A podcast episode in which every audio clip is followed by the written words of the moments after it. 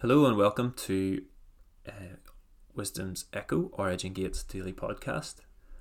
I nearly got lost in my thoughts there. My name is Matthew McDowell, and I'm going to be sharing with you an insight of the day. And today's uh, insight is going to be uh, on the idea of learning to build. And so, the inspiration for this, let me tell you, the inspiration for today's topic it came, comes from my wonderful and amazing son, who is just turned one years old, and he likes to play with. So it, it was the other. It was a few mornings ago. We were playing in the mornings. So he, he's he's a great sleeper. He's been an absolute blessing actually to my wife and I. You know, he, obviously he's our first child, and we were you know, we had a degree of intrepidation about um, embarking upon our own starting a family. Um, it does seem like a daunting thing at the time, and I think it is daunting. it definitely is daunting to be responsible for another life in that manner. But um, he has made it, I think, as easy for us as we possibly can. He's a great eater. He's a great sleeper, and he's generally just in good. He's just a brilliant boy. He's just he's a happy boy. He's a happy baby he's he's no hassle at all. And uh, but it's my job. It's my job to get up with him in the mornings, and I.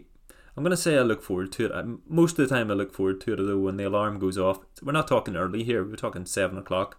I do try to get up a little bit before then, but um, yeah, I do look forward to it. I look forward to the time with him. But when the alarm goes off at half six or six or whatever time I've set it, I'm not always that keen to jump out of bed. But that's probably true of everyone. But uh, yeah, it's my job. That's my job. Is I, I do the mornings. So he wakes up at seven, seven o'clock. Although this week he's moved to seven thirty, but we're trying a bit of a change in his in his routine. But uh, yeah, he gets up. He's been getting up at about seven o'clock. I get up with him, give him a feed of milk, get him changed, and then we, we have a bit of playtime before I have to go to work. And it's great. It's great time. It's a great time to have with him every day, and it's something that, like I say, I do look forward to and he has a number of toys that he likes to play with. He, he's quite a good reader. Not that I think he can read any of the words. He certainly can't read any words, but he likes to sit down with a book and flick through the pages, and that's just one of the cutest things to see him sitting down reading a book. But um, apart from books, probably his favorite toy is this collection of cups of, of stacky cups. I call them stacky cups. They might have a different uh, name you, or that might not make sense to you. But essentially, it's a, I think it's eight cups of you know of different sizes so each size slightly smaller than the last and they all fit inside each other so depending on you can either put all of the cups in the one cup like a russian doll type scenario or you can uh, use the cups to stack this you stack one smaller cup you turn them upside down and then you can stack them and make a kind of tower out of these stacky cups okay so eight cups high and he's not quite at the point where he can stack these himself although he is trying um, but he absolutely loves, oh my goodness, does he love knocking them over. If you build them up, he will do that again and again and again, and I've never done it enough times for him to get bored of it. I'm always the one who will get bored of that game first, but if you build them up, he will knock them down. And it was one morning and where as this happened i felt um the, you know the nudge of the holy spirit um and I kind of considered what was going on with this knocking down of cups. I was I wondered like why is it? I think because I think look this idea is not true, just true of my son. This is true of I think every child. I'm sure most people here who are listening who have children. You know, correct me if I'm wrong. Find, find me on Facebook and send me a message to say I'm wrong if I'm wrong. But I would guess that most children enjoy that that game whenever they're young, right? They enjoy the game of knocking things over. You build something up and they knock it over. And uh, I was kind of considering, well, why is that? What what's the idea here? Because it seems it seems a destructive thing, right? It's kind of it seems like a destructive um, bent to knock things over.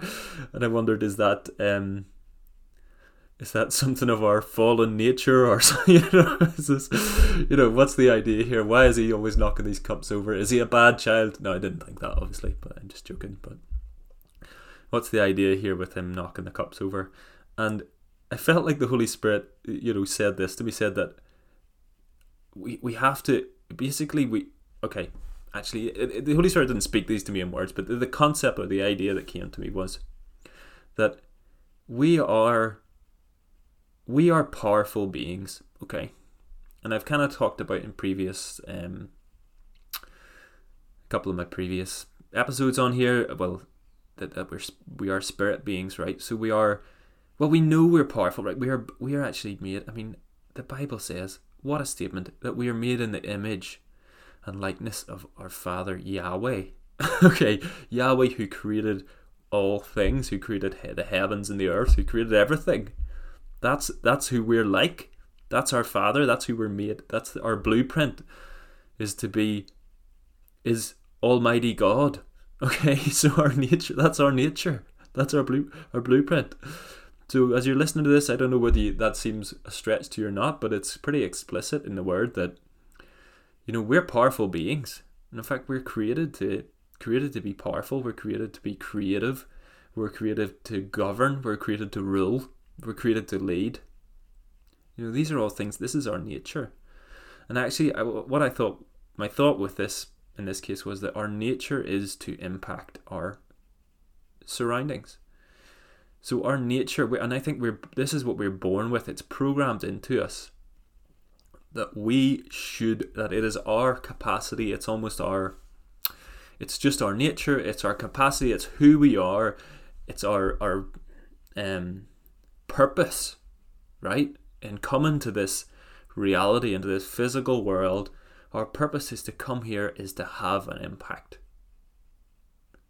Now, I, I don't know, maybe, I don't know if that, that may, I hope that resonates with you because that's certainly, I believe, has been, always been my understanding of, of why I'm here, whether I was walking with the Lord or not, whether I was conscious of Yahweh or not, whether I was believing that I was made in the image of God or not. I always, you know, had that understanding, always had that feeling, always had the deep desire. And I'm just going to say that I believe that's everyone's deep desire. I think it can be crushed it can be broken in us it can be suppressed it can you know it can be layers of disappointment and uh, and brokenness on top of of this desire and sometimes it takes a bit of work to scrape that stuff away to, to and to bring that back to life and to ha- and to engage with it again but I believe it is just in our nature, it's just in our spirit. We are spirit beings, and it is in our nature as a spirit being to impact the physical world. We come from, we know we come from above right? We are not, we know we're not defined by this world, by this physical world, and by our circumstances. We know that we're actually created to impact them. That that's our purpose, and that's why we're here. We come from a preeminent place. We come from the place where, uh, you know, the where that this whole reality was birthed out of. All of physicality is subject to, to the realm of the spirit. You know, this is the this is the cause, or this is the effect. This isn't the cause. So we, we're born with a knowledge of that, that our that we are powerful. And that it's our place to impact the things around us. And, and but this is the thought that I had with my son, that unless we learn how to build, right? Unless we are taught and unless we learn how to build, we will always default we will always default to, to the simpler of the, of the two ways to impact the world, and that is to tear down. okay?